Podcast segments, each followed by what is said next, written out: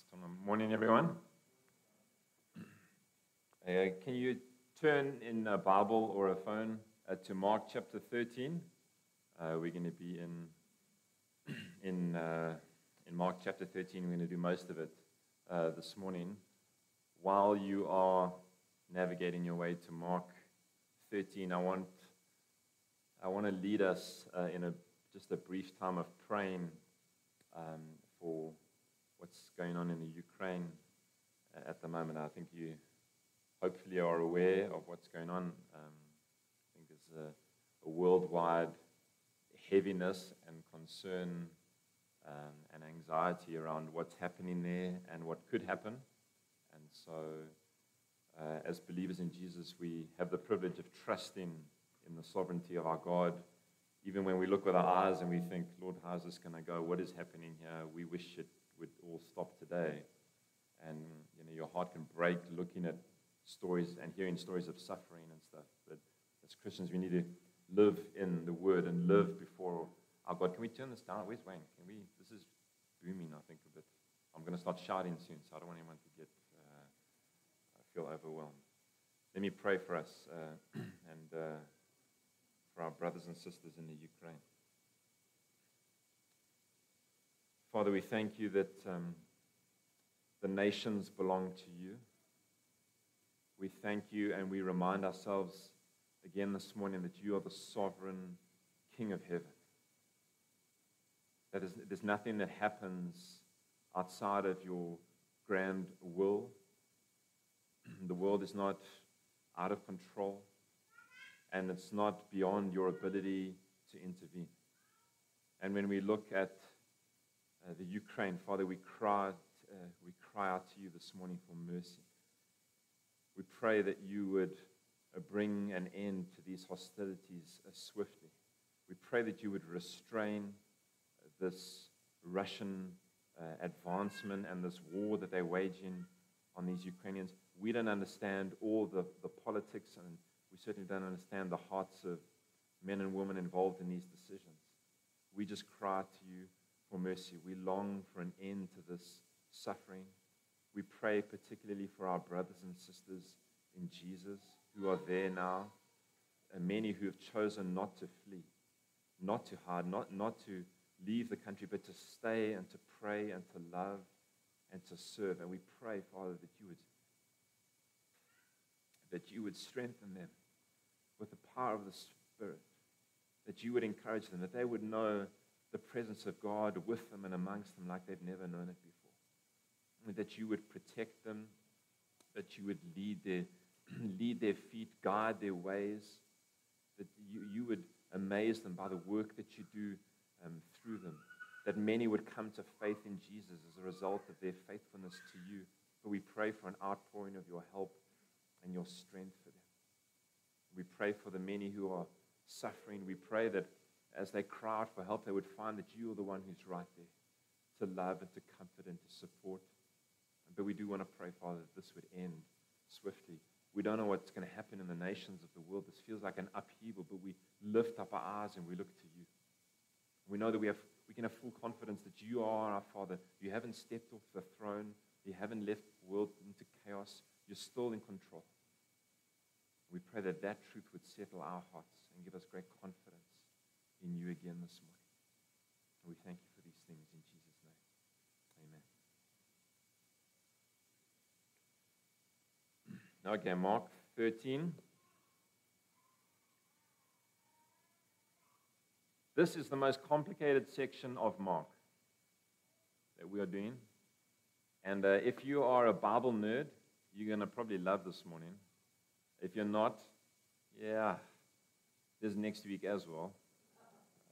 And if you are a numbers and charts and end times kind of person, you're going to love next week. Now, yeah, it's going to it's going to be the best week of the year for you because we're talking about the second coming of Jesus next week. So you can come with all your charts and all the things and uh, your guesses of who the Antichrist is, and we can have an we can have an almighty time next Sunday talking about the second coming of Jesus. But that's next week. Okay, this week we're talking about um, well, Jesus is talking about it, and we're listening in and looking at it about his prediction about the destruction of the temple. Now, I want to say right up front uh, about this that there are multiple interpretations of Mark 13. And uh, I, I agonized long and hard about what approach to take to this morning. One of them would be to give you all the different options and let you sort of decide, and you pick the one you're the most comfortable with. Uh, having explored and gone down that road a little bit, I decided to not go that route. And I'm going to give you the one that I think is the most plausible and give you reasons for why I think it is. And if you disagree, well, then that's okay. I mean, we can disagree. I think this is going to, the interpretation that I'm going to give you is the one that I'm the most comfortable with. I think it makes the most sense. But I do want to put it out there that you may have, and there are valid ways of interpreting this that aren't going to be what I'm put forward this morning, and that's okay. There are godly believers and Bible scholars who, who come to a different view on what these verses mean and how they play out.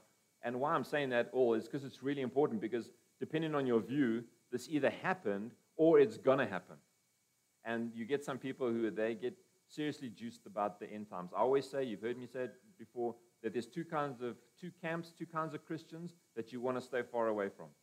They're the people who make too much of the beginning and the end.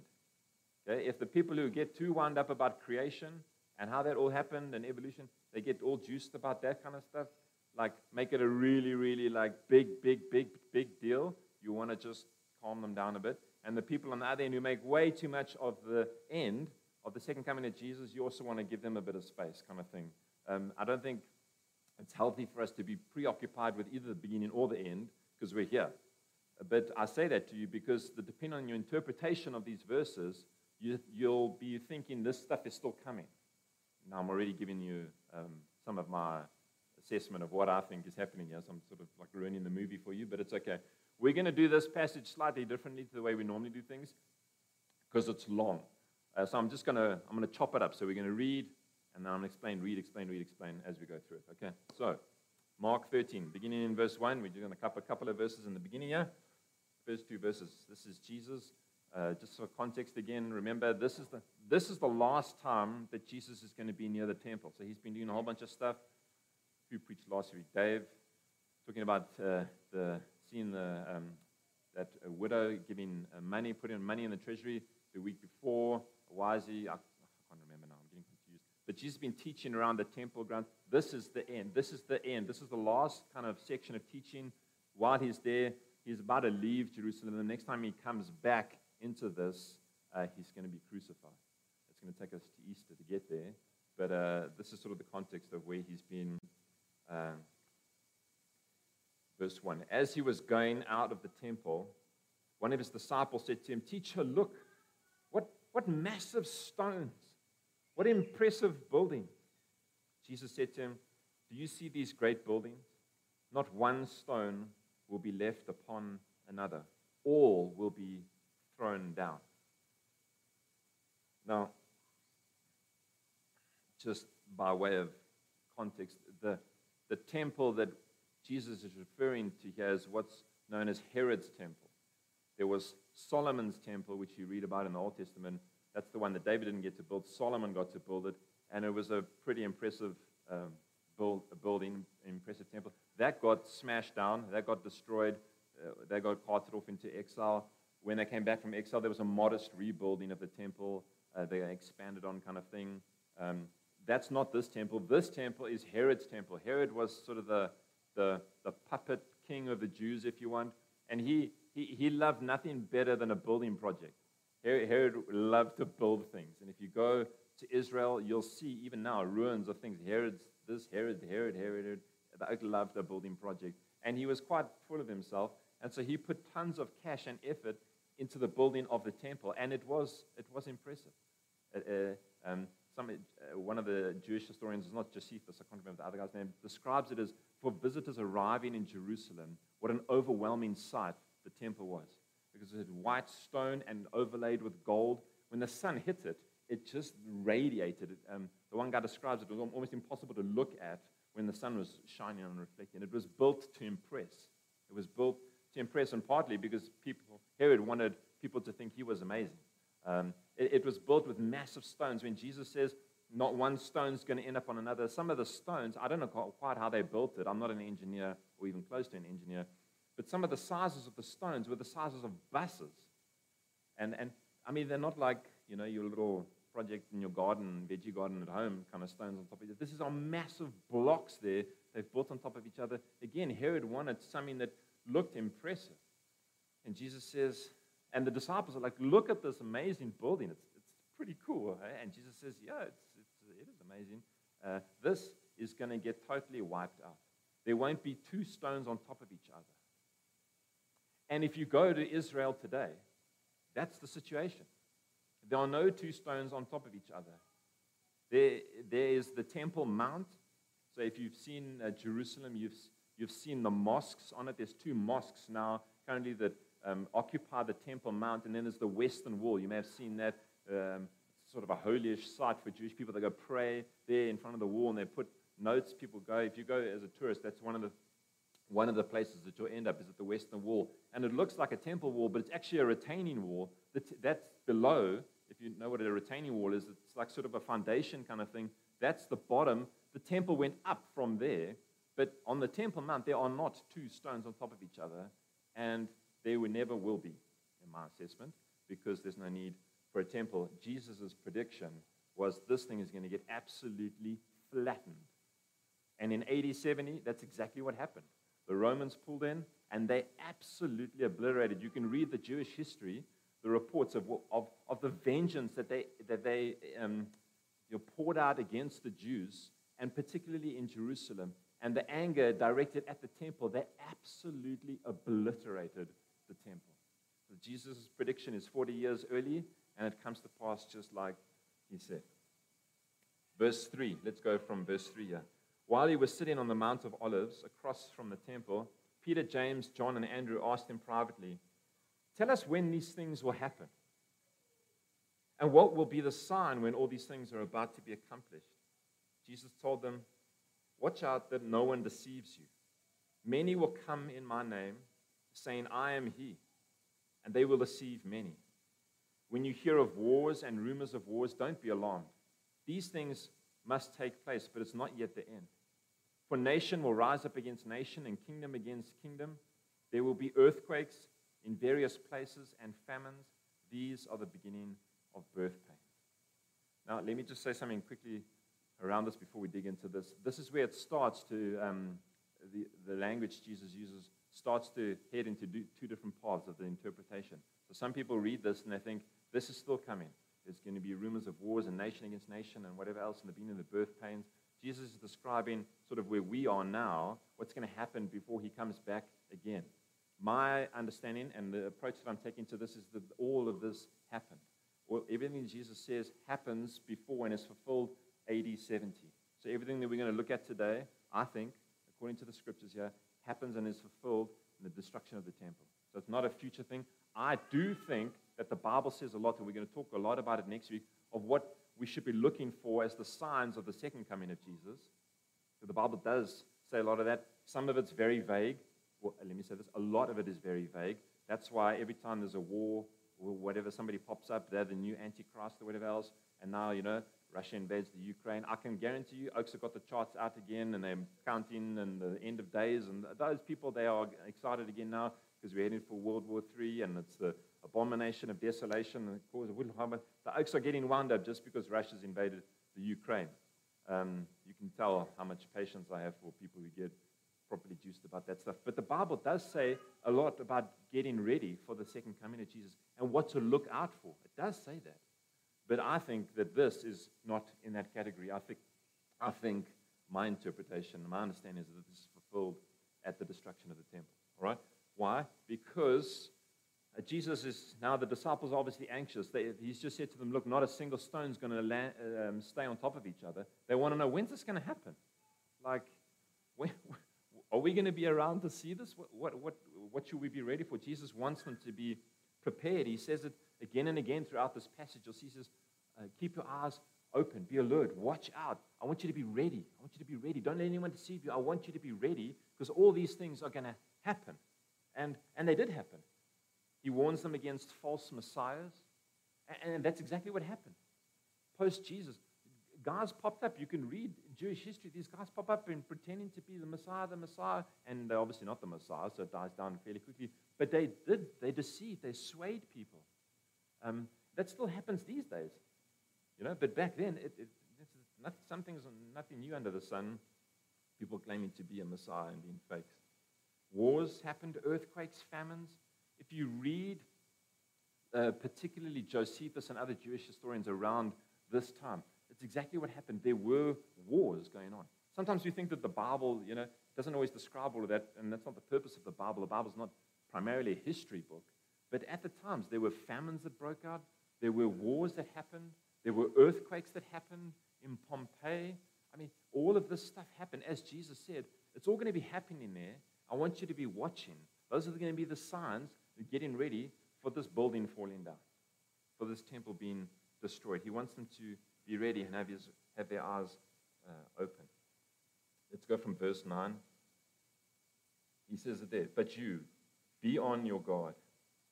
They will hand you over to local courts, and you will be, you will be flogged in the synagogues. You will stand before governors and kings because of me, as a witness to them. And it is necessary that the gospel be preached to all nations. So when they arrest you and hand you over, don't worry beforehand what you will say, but say whatever is given to you at that time. For it isn't you speaking, but the Holy Spirit. Brother will betray brother to death, and a father his child. Children, children will rise up against parents and have them put to death. You will be hated by everyone because of my name, but the one who endures to the end will be saved. This is, this is typical Jesus' concern for his disciples. He says he wants them to be on their guard, he wants them to be ready. It must have been hard for the disciples to hear this don't know if they have the ears to hear it. Like, you know, sometimes they miss a lot of what Jesus is saying to them. Uh, but he's warning them. He says, look, this is what's going to happen to you. You're going to get handed over. You're going to get dragged before rulers and kings and authorities. You're going to get flogged. You're going to get beaten. You're going to get betrayed. You're going to get betrayed by your own family members. Families are going to turn, turn on each other and rat each other out. It's going to be a rough time. And you're going to get dragged before people for what purpose? to be a witness. You're going to be witnesses. And you're going to have an opportunity before these powers that want to persecute you to testify to who Jesus is. It says to them, don't worry about getting the words right when you get there. When you get there, the Holy Spirit will give you the words to say. And this is exactly what you see happening. The book of Acts is basically the, the, out, the playing out of what he predicts. Read the book of Acts, that's almost a history book of what he happened. What happens? This is what happens to them. They get persecuted. They get dragged before kings and rulers and authorities. They get to witness. They are empowered by the Spirit. They're given words by the Holy Spirit to speak and to testify. And the gospel, the go- this is really important. The gospel starts to spread in the nations. The gospel goes from being temple bound to starting to reach into the nations of the world.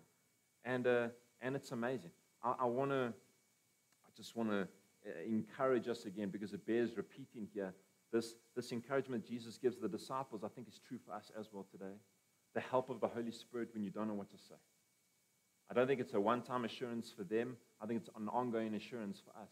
A deep reliance that when you get an opportunity to witness, that the Holy Spirit will give you words to say and empower you because God so longs for others to come to an understanding of the truth of who He is, that He will put words in your mouth and in your heart and your mind and let you speak on His behalf so that the, the nations, as it were, would come to, to faith in Him.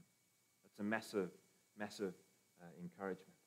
He, he encourages them everyone's going to hate you. You are going to be hated. And that's the story of the early church. It's just hatred and persecution and misunderstanding for the first many decades of the church's life. Just, he encourages them to endure, enjoy, stick it out, Push through, persevere. If you endure to the end, you will be saved. Push through. I will be with you. Don't bail. Verse 14 When you see the abomination of desolation standing where it should not be, let the reader understand. Then those in Judea must flee to the mountains. A man on the housetop must not come down or go in to get anything out of his house and a man in the field must not go back to get his coat. Woe to pregnant women and nursing mothers in those days. Pray it won't happen in winter.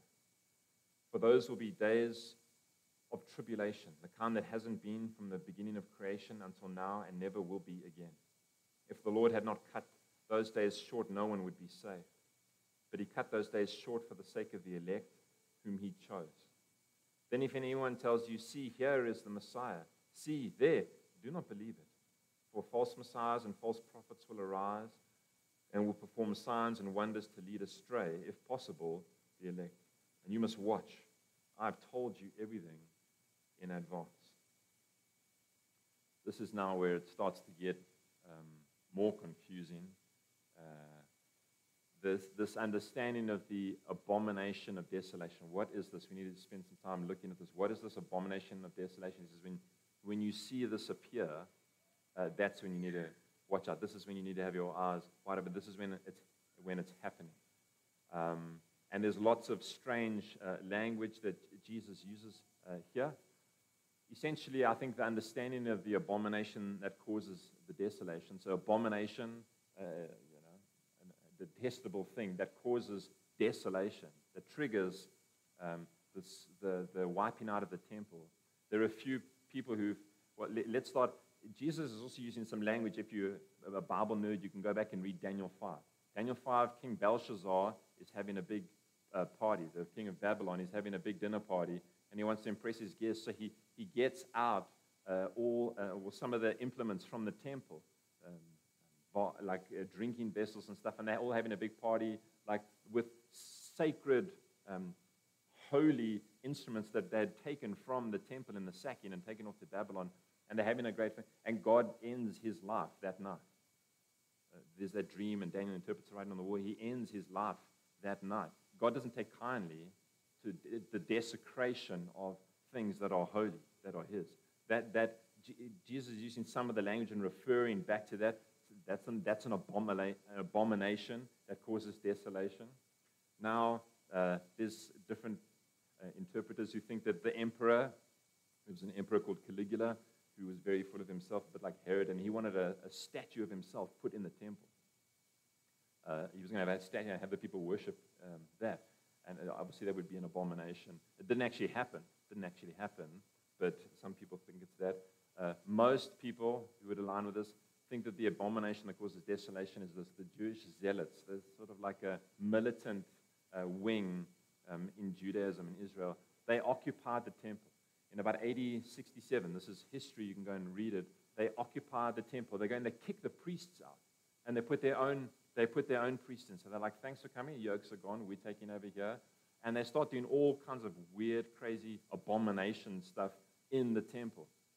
And it's three years after. Actually, the way they act triggers something in Rome, triggers something against the Roman occupiers who then march against them three years later and wipe out uh, basically Israel from the face of the earth, um, essentially, and destroy this temple. That is what I believe, and most people think uh, who hold to this view, believe is the abomination that causes desolation. It's a defiling of the temple that triggers this Roman uh, reaction that they get wiped out. Jesus warns them. He says, when you see all of this happening, I mean, the language is tough. He says, pray it doesn't happen in winter because it's going to be rough. The, the savagery that the Romans attacked the Jews, that's what Jesus is describing here. He says, it, it's going to be so brutal that unless, unless the Lord cuts the days short, there would be no elect even who would survive. And he says, when you see this happening, flee. Flee. And that's exactly what happened. The Christians who were warned, who Jesus warned, the, disciples passed this message on. They were warned, they were ready. When they saw this abomination, of course, they fled to the mountain. They ran. And many, many believers, the elect, were saved. They weren't wiped out, they weren't killed, by the Roman um, smashing of Jerusalem and the wiping out of the Jews, the large scale wiping out of the Jewish nation. Christians were saved because they fled. And they are the elect that Jesus is talking about. He says, I'm telling you this in advance so that you're going to be ready. And they are saved. They are a remnant, he calls them the elect, who are, who are saved. Verse 24. But in those days, after that trib- tribulation, the sun will be darkened and the moon will not shed its light. The stars will be falling from the sky and the power, powers in the heavens will be shaken. Then they will see the Son of Man coming in clouds with great power and glory. He will send out the angels and gather his elect from the four winds, from the ends of the earth to the ends of heaven. This is the part where people really start to get excited and say, well, this is this is this moves to future stuff. This is not the past because look how Jesus is talking. You know, the stars are going to start falling and he's going to be coming on the clouds. And I think it's important to, to have a, a deeper understanding of different kinds of genre in Scripture. If you open up certain parts of your Bible and you read, it's not all written the same. It's not all history. It's not all poetry. It's not all narrative. It's not just the Gospels. It's not instructive letters you see in the tail end of the New Testament. Some of it's poetry, some of it's history, some of it's what they call apocalyptic kind of language. And you see Jesus here, he's talking, he's actually borrowing language from Isaiah 13. Isaiah 13, Isaiah is prophesying against Babylon, the fall of Babylon. He's saying, like, this is what's going to happen. And he uses the language, exactly the same language Jesus used, of the stars falling, of the stars falling, of the, of the darkening of the skies. That's the kind of apocalyptic language that the Bible talks about when it says something's coming to an end. Something's coming to an end, the stars and the sky, all that kind of language. It means it doesn't mean that the disciples need to be looking ahead saying, okay, the stars are all going to fall out of the sky, whatever else. It's, it's this uh, apocalyptic kind of language that you see scattered throughout the scriptures. Uh, this, this phrase, the Son of Man and the clouds, if you have a look and you read Daniel 7, the prophecy in Daniel 7, this is the fulfillment of the prophecy in Daniel 7 of the Son of Man. That's where the phrase comes from, the Son of Man. This is the fulfillment. Jesus is the Son of Man. He's coming into his power and his authority and his glory here, here on earth in his death and resurrection. The power is transferred. The Son of Man, the kingdom of the Son of Man comes to be.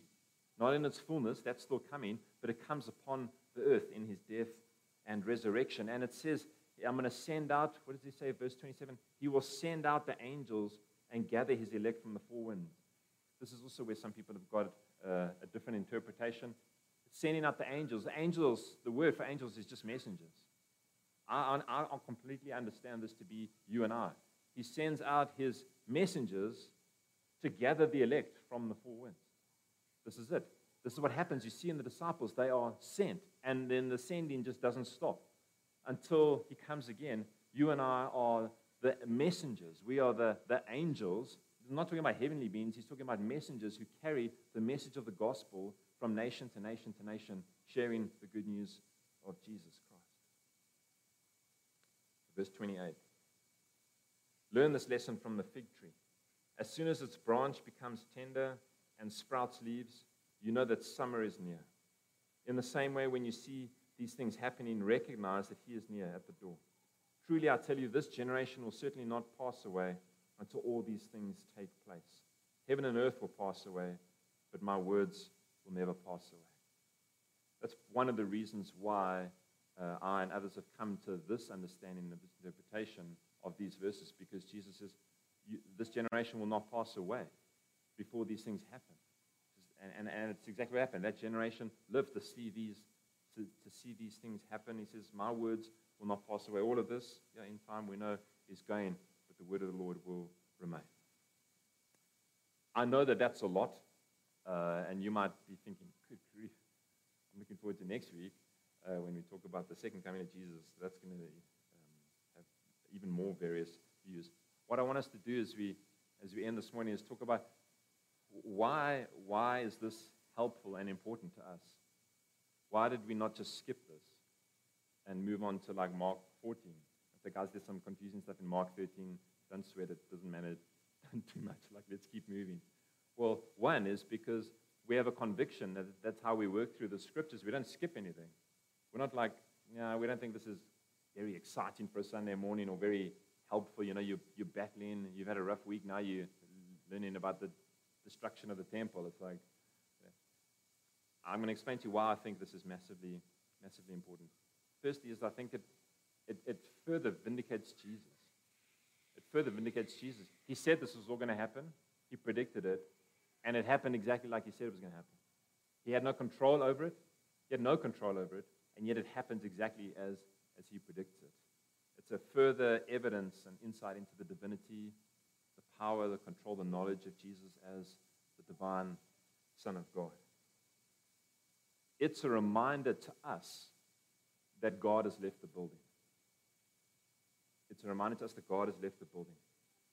This is what Paul says when he's preaching in Athens in Acts 17, verse 24. The God who made the world and everything in it, being Lord of heaven and earth, does not live in temples made by man, nor is he served by human hands as though he needed anything, since he himself gives to all mankind life and breath and everything. It's a reminder to us. When you go to Israel and you see the Temple Mount and the fact that there's no temple, and I know the Jews are longing, they're waiting for a rebuilding of the temple. My view, in my opinion, it is there's going to be no rebuilding of a temple because there is no need for a temple. This is the reminder for us. There is no need for a temple. God has left the building. He doesn't live.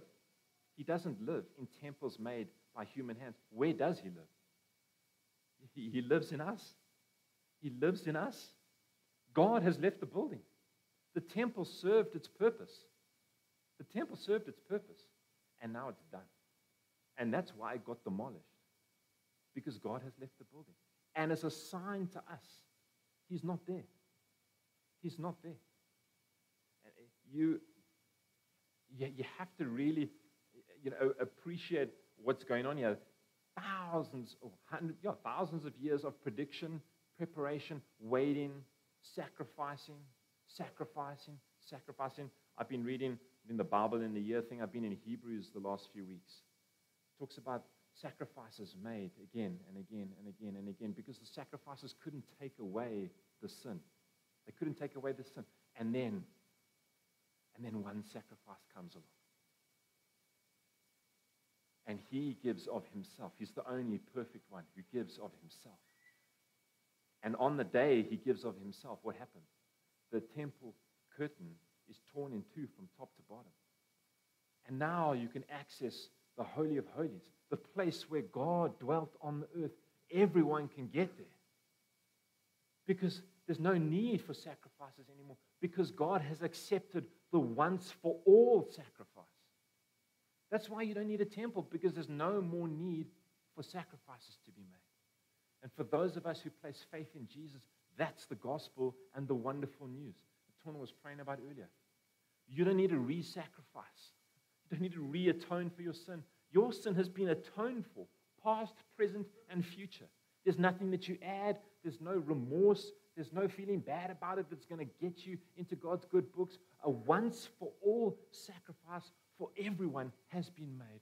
The perfect Lamb of God given in your place for your sin. There's no need for a temple. And that place, there would be cobwebs there. It would gather dust.